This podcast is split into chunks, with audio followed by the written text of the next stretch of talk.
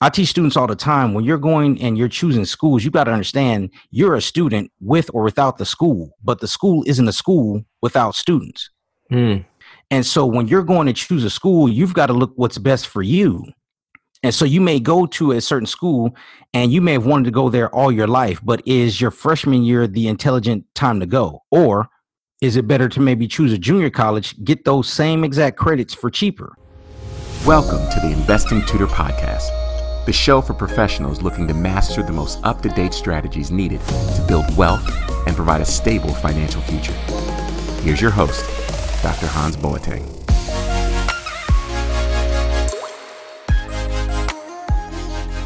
Hey, friends, Dr. Hans here, the investing tutor. And as always, I have an incredible episode for you today. So, joining us today is Naphtali Bryant.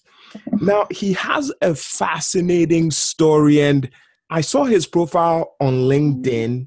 And if you're curious, it said, I help students get paid to go to college. Seeing that and knowing that several years ago, I was in college and the only way to get paid was to, you know, get a part time job or to do a work study. I was like, hey, I need to get Naphtali on here so that the college students who are listening and also the parents of potential college students who are listening can truly understand the process by which their children can be successful, whether it's acquiring scholarships, being able to navigate higher education. And I feel Naphtali is the expert. Uh, so then, without further ado, help me welcome Naphtali Bryant. Thank you. Thank you, Dr. Hans. It's my pleasure to be on your show. Oh, it's such a pleasure as well. So, should students consider a community college as a cost savings measure? I've heard terms like two and two, right? Where you do 2 years mm-hmm. in a community college and then you move on two years in, you know, a university. What are your thoughts? I actually went that route and um it was the greatest experience I've ever had. I went to the um I actually received financial aid, and then I started once I became involved in student organizations. I started receiving scholarships, so I literally got paid to go to college. They literally paid me um, to sit in class and learn, and this was at a community college. And the reason why part of that happened was I looked at universities in my area and I looked at the community colleges in my area. For the same class, it was hundreds of dollars difference. And so it was the exact same class, and then when I saw that there were two plus two and in some instances three plus one agreements, I was thinking, wait a minute, economically, it's intelligent for me to go get the same class cheaper and then take those because I already know they have agreements and transfer to a university if I so desire. So, like for me, I actually went to five colleges simultaneously the Alamo Colleges has Palo Alto, St. Philip's, Northwest Vista, Northeast Lakeview, and San Antonio College. And I went to all five. I took a course or courses at all five, and I received financial aid or scholarship or both, and I didn't come out of pocket for any of it. And while I was there, I still had the opportunity to intern. I studied abroad in Asia. So I got to run the gamut. I even visited Yale University, and the Alamo Colleges paid for me to go visit it. And so depending on what you're trying to study and depending on uh, what your your economic background is before you even go to college, it's a viable uh, option because I tell students all the time if you got a full ride at a university, you go where the full ride is at because you're not coming out of pocket. But if you've got to come out of pocket and you eventually want to graduate, let's say from Florida State and you're a Florida uh, native, well, is there a Florida school community college that is going to give you your first two years at a lower rate. So then, if you do have to take out a student loan, you've already cut it in half. So that $50,000 student loan may now come to like $25,000, which means your per month after you graduate six months is lower. What's happening is a lot of these students are saying, I've got to go to USC, I've got to go to Notre Dame, I just have to. And then you go, you get a $100,000 in debt, and nobody is recognizing your degree. They say, yeah, you went to Notre Dame, but we don't like you. So we're not going to hire you. So now you wind up at Chili's, you wind up at Applebee's, you wind up at Academy Sports and Outdoors doing something you could have done without a degree, but now you have to do it because you have to pay back $100,000 in debt. What do you think is causing the students that go to these universities and come out and they're not able to get the jobs that enables them to be able to afford having taken on the student loan in the first place. Do you think it's just them not being able to identify the right careers or do you think there's a personal branding component that students are forgetting? I think it's a little bit of both. When mm-hmm. i talk to students i want to find out why are you going to college in the first place? And then once I we find that out, then we say, okay, this is the route you want to take. So that's the first part. A lot of them, especially like first generation students, they're getting the the, the push of you've got to go get a degree. The problem is if nobody around you is telling you why you have to get it, you're just doing it for the sake of doing it. And then when you start getting into school, people tell you how to to get to school. They don't tell you how to operate while you're in school. And one of the things I tell students all the time is is until robots actually develop opportunities, opportunities are in people. So if you've got, if you look good on paper, but people don't like you, neither do opportunities. And so when it comes to personal branding, you know, let's say uh, I, I'm mentoring a young lady and she's uh, she just actually became a certified nurse. And I told her one of the things you want to do while you're in college is you want people to know what you're trying to study before you even studying it. So if I want to be a nurse, everybody should equate my name with nursing, period. So that by the time I get ready to start getting out of school, then they've equated nurse with my name. And so when I get ready to start applying, you know, people already know who I am. One of the tricks of the, the, the trade that I used to do for scholarships was when I seen a scholarship, I would try to apply for it months in advance before it was due. And I would go find out everybody that was involved with that scholarship and connect with them on LinkedIn. Why I was trying to build my brand that I'm the person you want to give the money to. And this is the reason why. So all my community service stuff, all my uh, speaking engagements, all that type of stuff, I was putting out there. So by the time my application got to the person, they already knew I was. And so that personal branding paid me to actually go to college. And it wasn't my degrees, it wasn't even my GPA. It was the fact that, hey, I'm looking for a certain person. Do you know a guy or do you know a gal? And I was the guy they knew, but they only knew me because I was intentionally branding myself. This is the guy that goes over and above. You might want to talk to him. And so I, I, I think when it comes to students, if we don't teach them that networking matters, then what happens is they get this piece of paper and they have to go through computers when they should be able to go through a person.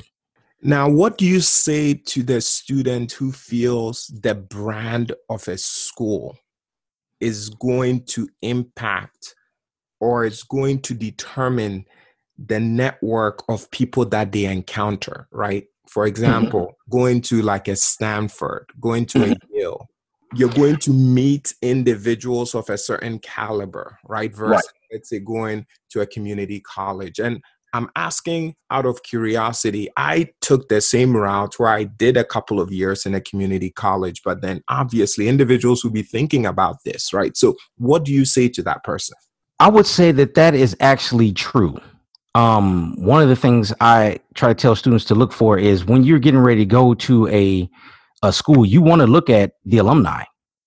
I mean, you definitely want to look at the alumni because that is your first network so for instance let's say um, in, in san antonio or at least in the texas area texas a&m university college station and uh, university texas at austin they have um, university texas at austin has Texas Exes and they're they're huge on helping alumni. So when you're a student it should be something that you take into consideration but because of this information age and because of social media, you don't have to necessarily go to the school to get the same network. And so you've got to kind of balance out is my network on the ground really going to determine my net worth or is my network period? So a lot of the people that I'm connected to on LinkedIn, I've never met. So I didn't necessarily have to go to a Yale to be known for what I do. So it, re- it, it, it's a good thought process, and I think as a student, it should be one of the first things you think about um, when you're getting ready to go to a, a college. It, how big is this network? If I want to get into, uh, let's say, film, then would I choose University of Miami or would I choose an NYU film school. And if I can't afford the NYU film school, how can I get connected to those people in that film school? So it really just de- depends on both the the the preschool economics is what I call it, and the post school economics. And if you can blend those well, then that's when you bring up that networking thing. But I, like I said before, I was in community college and I learned that, at least in San Antonio, you're two degrees away from the person you want to know, not six, you're two degrees. So it didn't really matter where I went to school. It's was I getting myself involved in those two degrees? And as long as I got the two degrees, then the school could complement it, but it couldn't curtail it. So for parents that are listening that are worried about, let's say, the cost of higher education, right? Mm-hmm. As you know, because student loans became easily accessible, so then college prices just kept going up and up. And now right. here we are in a position where college universities are very expensive, right? Mm. What what is the strategy for parents who are have you know kids or children who are about to go to college? What do you say to them? Are they looking at scholarships? Are they looking at financial financial aid? And what if they don't qualify for financial aid because of their income? What are you saying to these parents well first i, I asked them to see at least here in san antonio to see if they've got early college high school programs at their high school and what that basically does is uh, to a certain extent. Some schools they'll let you join as a freshman in high school. You're actually like a freshman in college, so you can graduate from high school with your diploma and an associate's degree in a, in a mm-hmm. lot of places. So if you're not in that context uh, and maybe not graduate, can you take any classes from your high school that count as college credit? So you're already knocking some of the costs down because you're not having to take as many classes. Then uh, I always tell students put in for financial aid. A lot of times, what happens is that parents believe they make too much because they're looking at their yearly income, but financial aid may be looking at your freed up income. Mm. So you may still qualify, but because you're looking at one number and they're looking at another number, you don't apply. I always tell them, make them tell you no. Don't tell yourself no. And then I would say, apply for scholarships. One of the tricks with scholarships is this is that oftentimes the the organization that houses that scholarship has to get rid of that money. They have to get rid of it. But what happens is not enough students apply because students believe you have to meet this persona of this perfect student when that's not the case. If there's certain qualifications that are on there, I always applied. If they told me I needed a 4.0 and I had a 3.2, the reason why I applied was because what happens if you don't have enough applicants? If you don't have enough applicants, you may have to pay taxes for the money that you're housing as the organization because you went out there and you solicited this fund, these funds to give it away. Mm. So if you don't have enough applicants, you can't give this money away. You're stuck. I'm not the one stuck. So my whole thought process was if you can't get enough qualified students to give away, I applied, give it to me, and I'll become a qualified student. The parents often need to see if any way, shape, form, or fashion that the employment that they have have any educational benefits for their children. It's not just the military that has a GI Bill. There's some companies that will say, hey, listen, if you go to this certain school and if your student has a major in this certain subject, we'll help pay for it. Why? Because they know that they can get another employee. So it just depends on on that factor, what what I wouldn't do is say because I, you know, maybe didn't have an opportunity to save up for my kids, I wouldn't co-sign because then you're putting your each other in debt. Mm. Number one, I think that's not the best idea. And then number two, I would say, okay, listen, if you want to get your bachelor's from this university, okay, let's see if this community college has a transfer. Let's go the cheap route first. Get these first two out of the way and then go that route. So if you do wind up having to take out a student loan, it's a far less student loan than you would have had to taken out your freshman year that you took out your junior year. Absolutely. And one thing that I'll add to that is most parents don't realize that your child can borrow for school, right? As a possible option. But then if you use your retirement funds, mm-hmm. cannot borrow for retirement, right? right? So then you have to realize that. And then too, that one of the cost saving measures may be that if for some reason the the student who's going to school and the parent can't agree on financing or the school that the student can get a job with an organization that has tuition reimbursement Mm. that may help so for instance um, i know it's a certain credit level but i believe and you can correct me if i'm wrong starbucks has one of those programs that if you Mm. work for them they'll help with with your school Yes. so if that's what you if that's another route, because what you ultimately don't want to do is you don't want to take a good thing, which is getting your education, which is trying to um take your, your you know have a, a great legacy take your your family generation generational line to another level you don't want to take that good intention and mix it with almost unpayable debt when you didn't really have to. It, it's like a it, it's almost like student loans are a first responder when they're really a last resort when it comes to higher education. It's typically a first responder for individuals that just with everything you've shared here today it's like if a person doesn't understand right if they are not able to navigate the other options Mhm. that essentially is the only thing that they have to be able Right. to you know go to college Right. so then i'm listening to you talk right now and i'm thinking back to when i was starting in community college and you know sure i got financial aid but then at that time i just didn't understand the landscape like you do right right now so then when i was going off to a university it was that student loan that i kind of depended on because no one was there to share this information that Mhm. you're sharing right now Mhm. which is why this is so valuable hmm And then you know, um, one of the things I've found is that people think student loans are the end. Here, here's something that I, I haven't heard anybody say, but I actually have told students this before. Just because you get in student loans doesn't mean you don't qualify for scholarships. So if you had to get a student loan to get in the door, why not try to get a scholarship to pay the student loan back? Mm. let's dive into the topic of, of debt a bit Okay. So before we got on the podcast, I could tell your perception, and I understand you had made a statement about um, the person who benefits from, you know, student debt or student loans. Can you Mhm. repeat the statement? Uh, I was saying that um, it's often pitched to students and parents that um, student loan debt is good debt. And I said that it's only good debt to the person who's receiving the payments. It's not good debt to the person that's paying it. So let me offer another thought. Okay. Good debt, by definition, should be debt that makes you money. Right.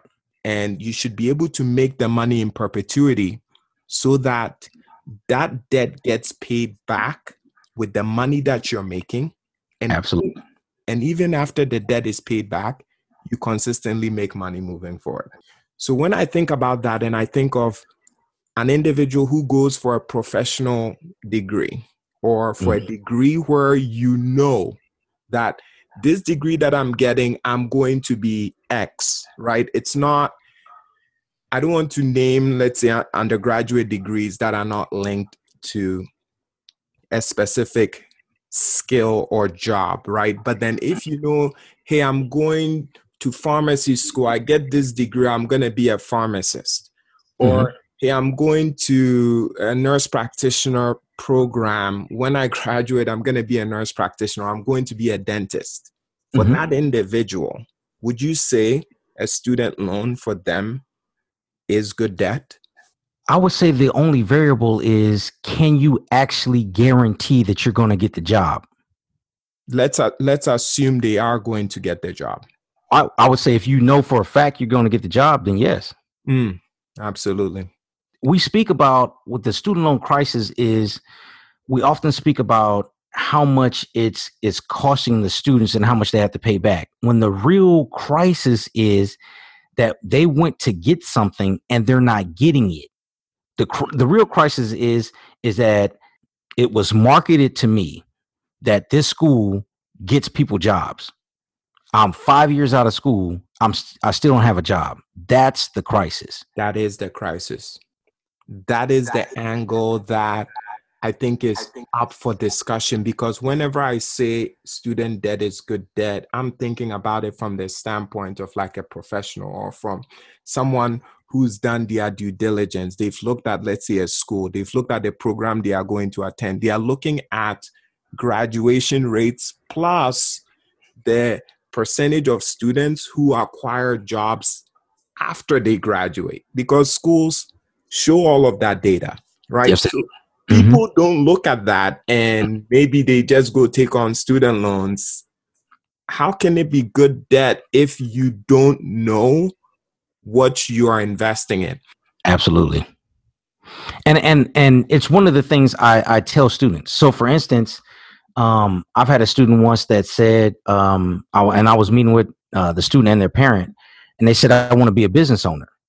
I said, well, listen, you can nip that in the bud today. Yes. You go downtown, you can get uh, a DBA, uh, doing business as, or you can get, uh, you can pay maybe a lawyer, get an LLC. You own a business. Now, is it the piece of paper or is it to learn this skill to do this? And I think once we ask them that question, there there there would be more parents and students that would do more of their due diligence because then they would know why they should be doing their due diligence. As opposed to a degree is going to make me successful. It's not.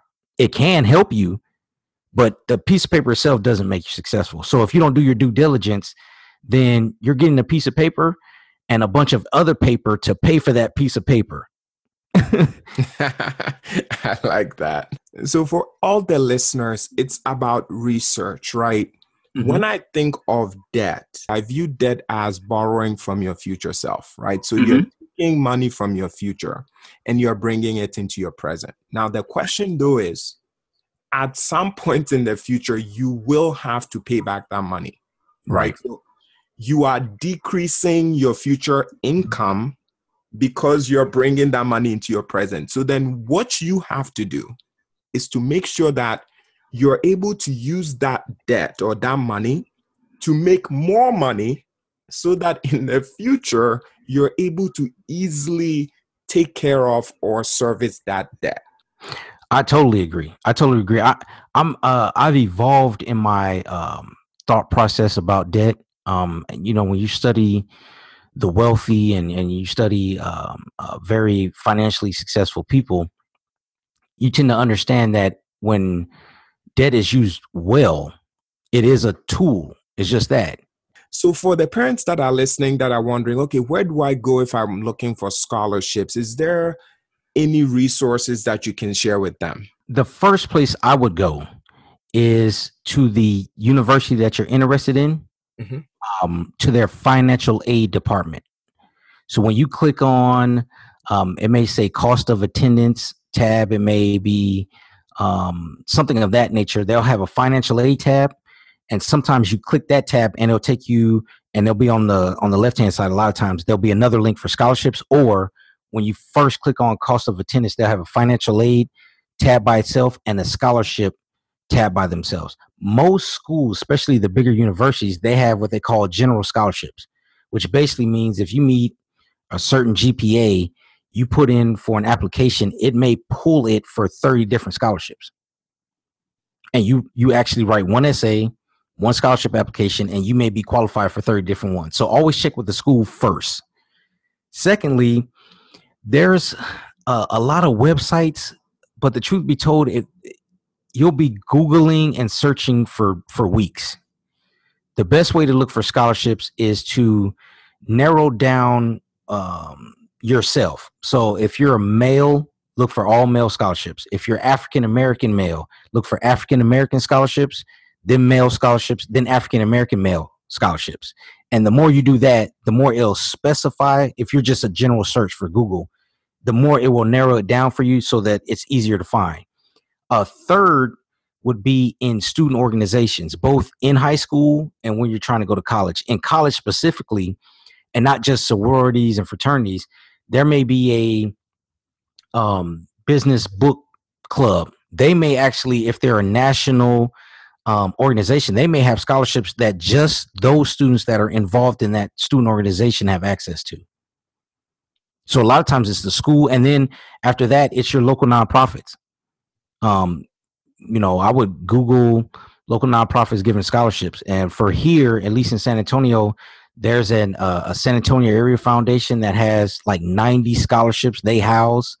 There's a uh, San Antonio Educational Partnership. They've I think they hold another 50 uh, scholarships. So it's nonprofits, it's the school, it's student organizations, and then to a certain extent, local businesses.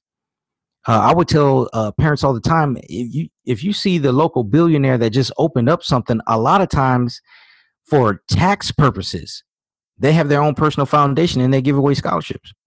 They may not advertise it so that they don't get a bunch of people trying to siphon money out of them, but they may be connected to a foundation that's just giving away money. And so it, it's really just um, school first, student organizations, nonprofits, philanthropists um, in your local area first, and then go outside of your local area. So, Naphtali, for the parents listening or for the students that want to speak with you or bring you on as a guide, coach, consultant, mentor, do you offer any type of services? I don't know. That's why I'm asking. Uh, you know, how do they reach out to you? How do they connect with you? Well, they can connect with me via my uh, website, www.spark, S P A R K hyphen E D is in David University.org or they can reach me at Naphtali Tekeo Bryant on almost all social media. I'm on Instagram, LinkedIn, Facebook, Twitter, WhatsApp, Snapchat, I believe. Um, and they could just reach out uh, to me through that way. Um, and I give uh, consultations, and then I also I'm putting together now a, a packet uh, for the online courses. So basically, everything that I did in college that nobody taught me, I think that's what's taken has taken me so long is that this was all internal and I'm trying to put it out that it's of value for the cost. So they can either reach me on my website or on social media. Absolutely. And for everyone listening, I'm going to put those links in the podcast description. So you're going to be able to access them there as well. Well, Naphtali, it was such an incredible conversation, brother. Thank you so much for taking the time for sharing so much with us. You know, I look forward to continuing the discussion. Thank you. Thank you.